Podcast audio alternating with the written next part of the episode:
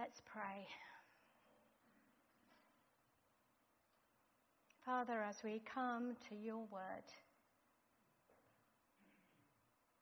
would it breathe life and breath into our very being?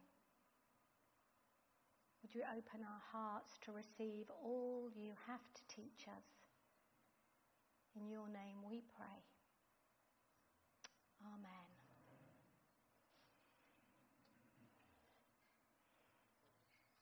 I have been and remain very grateful to God for his steadfast love. I have indeed seen his faithfulness. These were the words spoken by Queen Elizabeth on her 90th birthday.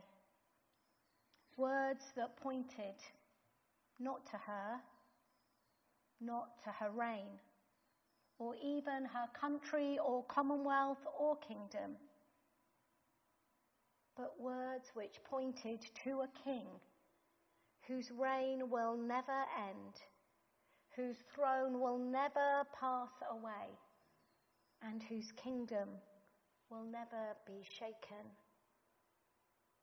A God who is steadfast and faithful, whose word is true and whose word is enough. A BBC article from yesterday said this: in bewildering days like these, the United Kingdom would instinctively look to its Queen for reassurance. But this time, with the nation facing hard economic challenges, amid constitutional and political upheaval, there is no calming presence from Her Majesty. The new King and the new Prime Minister, both only days into their new roles. Today we may feel a little shaken.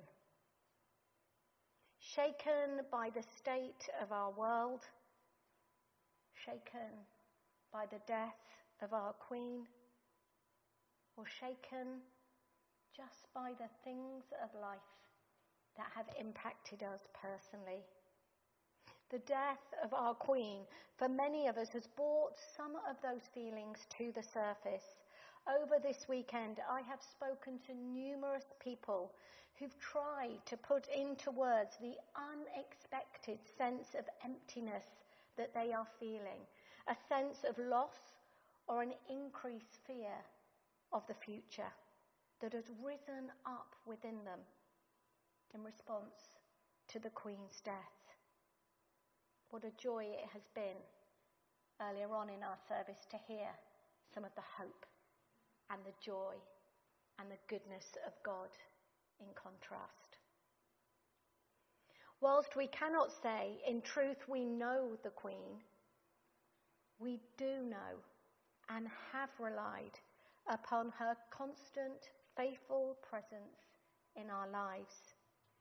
And yet she too has experienced the shakings of the storms of life, challenging family dynamics that have rippled through the lives of her children and grandchildren, political challenges, tensions within the Church of England, of which she is the supreme governor, the early loss of her father, and the more recent loss of her beloved husband, at a time where her family were not able to be with her in her grief.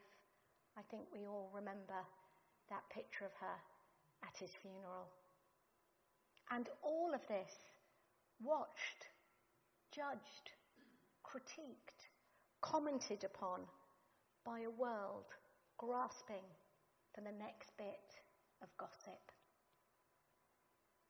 Throughout all of this, she has unwaveringly, steadfastly trusted in God. Her faith has been her root and foundation. in her first Christmas broadcast, she asked for prayer. One of the first things she did as Queen was to ask her people to pray for her. This is what she said. "Pray for me that God may give me wisdom and strength to carry out the solemn promises I shall be making, and that I may faithfully serve him and you all the days of my life." Her prayer was answered. Throughout her lifetime, the Queen worshipped and proclaimed a faithful God who speaks words of faithfulness, a God whose voice at creation boomed, "Let there be light," and there was light, and whose voice uttered on the cross, "It is finished," and it was.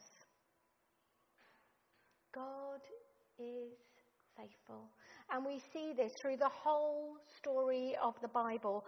God tells his people to do something, they ignore him, and he still faithfully bears with them. We see it right back in creation when Adam and Eve chose to do the one thing they're told not to do. And God still chooses to lovingly clothe them before they leave the garden. We see it when the people of God are walking around in the desert despite being saved from slavery and provided with food straight from heaven. They're still moaning. But God sticks with them and is faithful to his promise of a promised land. At around the same time as the death of the Queen was announced, rainbows appeared in the sky. A stunning, clear rainbow stretching over Buckingham Palace, there we go, and not just a single rainbow, but a double one, a double blessing. Reports suggest there were even 3 rainbows over each of the Queen's homes: Buckingham Palace, Windsor Castle, and Balmoral, just as millions of us were hearing the news of her death. Now, many may write this off as coincidence, just the natural result of our English weather. William Temple, the previous Archbishop of Canterbury, said, "When I pray, coincidences happen, and when I don't, they don't."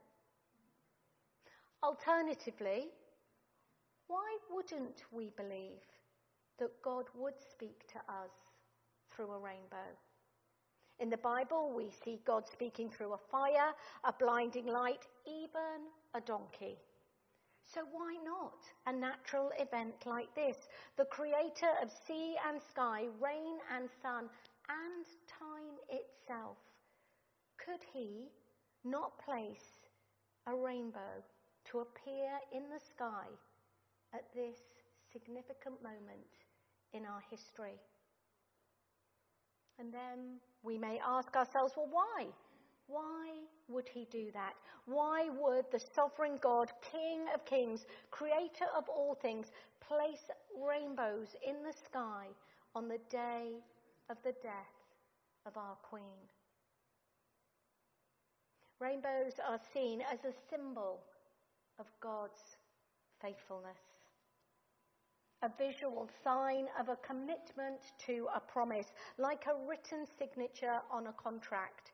Back in the earliest days of the Old Testament, after the floods, God places a rainbow in the sky and says, "This is a sign of the covenant I am making between me and you and every living creature, a covenant for all generations to come."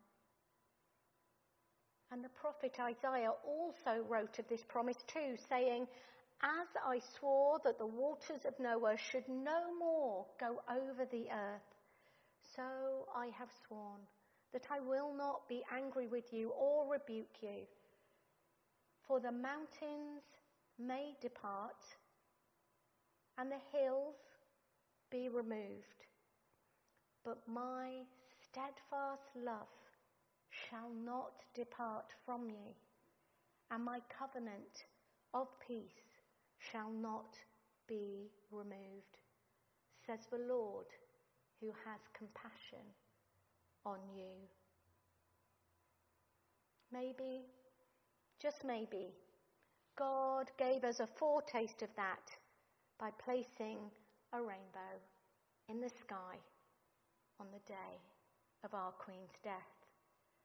A rainbow that reminds us that whatever happens, whatever mountains depart and hills that are moved, whatever life throws at us, however lost we may feel, His steadfast love will not depart from us, and His peace will not be removed.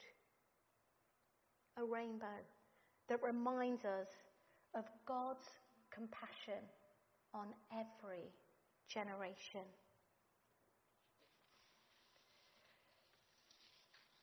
We face unprecedented times as a people, country, and nation. We face a future of unknowns, of unfamiliarities that unsettle and shake us.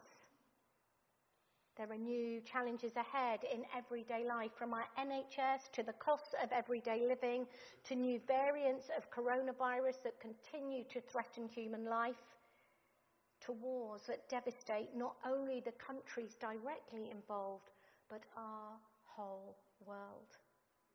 And in the midst of all of this, we start a brand new beginning with a new Prime Minister and a new King.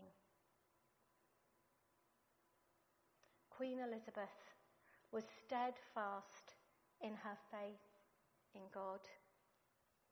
Her trust in Jesus was her constant in a constantly changing world. Today, where is our faith? Is it our steadfast foundation, our constant in our ever-changing world? Or does it feel a little bit shaken? My hope is, as we look back at the life of our Queen and look forward to our lives ahead, we too would know the steadfast love of God in our lives and say, like her, I have indeed seen God's faithfulness in my life. For the mountains may depart and the hills be removed, but the steadfast love of the Lord shall not depart from you. His covenant of peace will not be removed from you. For the Lord has compassion on you. Amen. So Mike is going to come.